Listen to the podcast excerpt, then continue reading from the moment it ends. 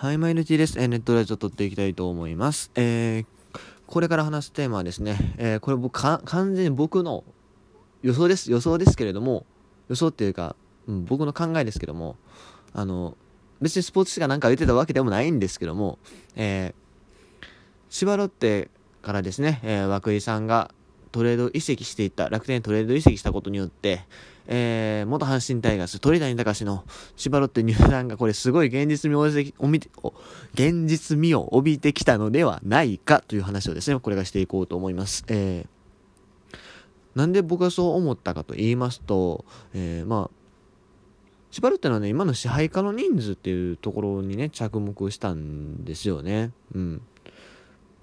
えー千葉ロッテの現在の支配下の人数は、えー、63人らしいです。63。ちょえーマックスが70人、それと比べると割と余裕がある7名、まあ、もちろんここから外国人選手の補強っていうのは行うと思うんですけども、すでに外国人選手がですね、結構いるんですよね、正直言うと。だって、チェン・ガンユ、これ今年中継ぎで大活躍してた左ピッチャーですね。そう、左やからなかなかこれ外しづらいと思う。で、ジャクソン。ね、元広島のジャクソン。そして、え楽天からやってきたハーマン。ね。で、さらに、レアード。野手だけどレアードね。野手でレアード。そしてマーティンがいると。この5人で4枠を争う中でですね、まあ、もちろん保険でここからまた外国人取る可能性はあると思うんですけど、まあ、取っても、1人、2人、まあ、あとはまあシーズン中の枠を空けとくかなっていう気がします。僕は多分、ロッテは、そうですね、支配下人数66ぐらいで開幕に入るんじゃないかなと思ってるんで、65とかね、そんぐらい入るかなと思ってて、でね、あの、支配下の人数って、65以上ないとダメなんですよ、実は。いや、別にね、65以上ないと絶対ダメっていうわけじゃないんですけど、あの、育成選手を保持する場合、育成選手を保持する場合は、65名以上の、えー支配下登録が必要なんですね。で、今ロッテが63と。そう。これもし涌井さんがいたら64で、えーなんだ。まあ外国人一人補強じゃない、まあ育成で、まあ茶谷選手とかね、えーいい選手はいるので、まあその辺を上げたりしてですね、えー枠を埋めるっていうことも考えられたんですが、あそうなんですよ。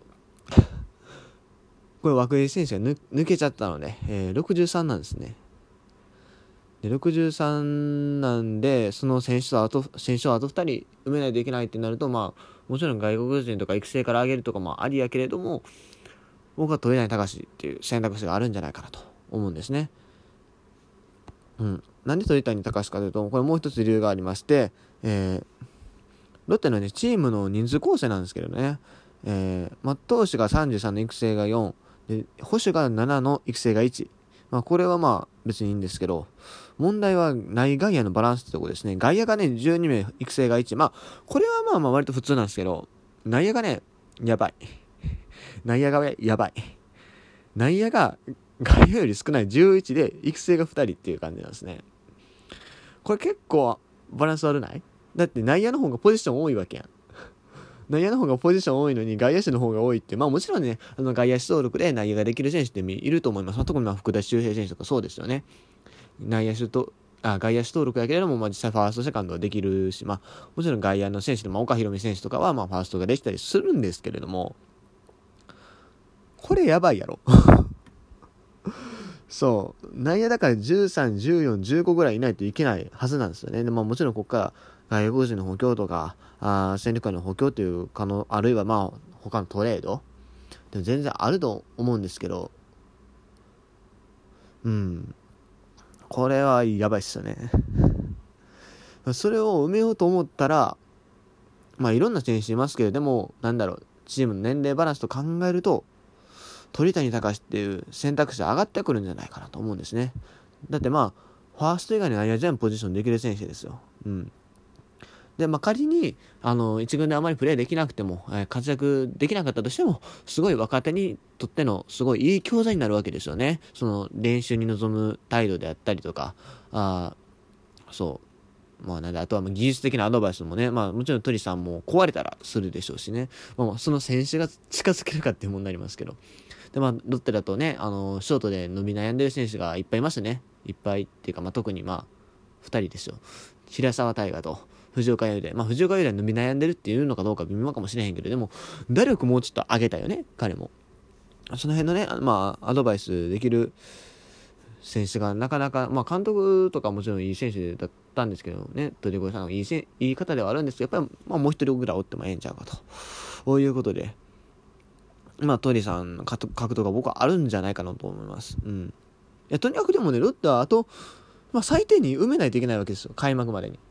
じゃないと育成選手をほ、あの、保持できないからね。で考えたら、まあ、もちろん外国人の補強でも外国人もだからねもう結構計算になる人ばっかりいるんで今。だって、まあ、ジャジャクソンハーマンジャジャクソンはまあ昔広島バリバリやってたわけやし、えー、ラストシーズンもそこそこ良かったでしょ？でハーマン今年もまあまあ50試合投げてるじゃないですか。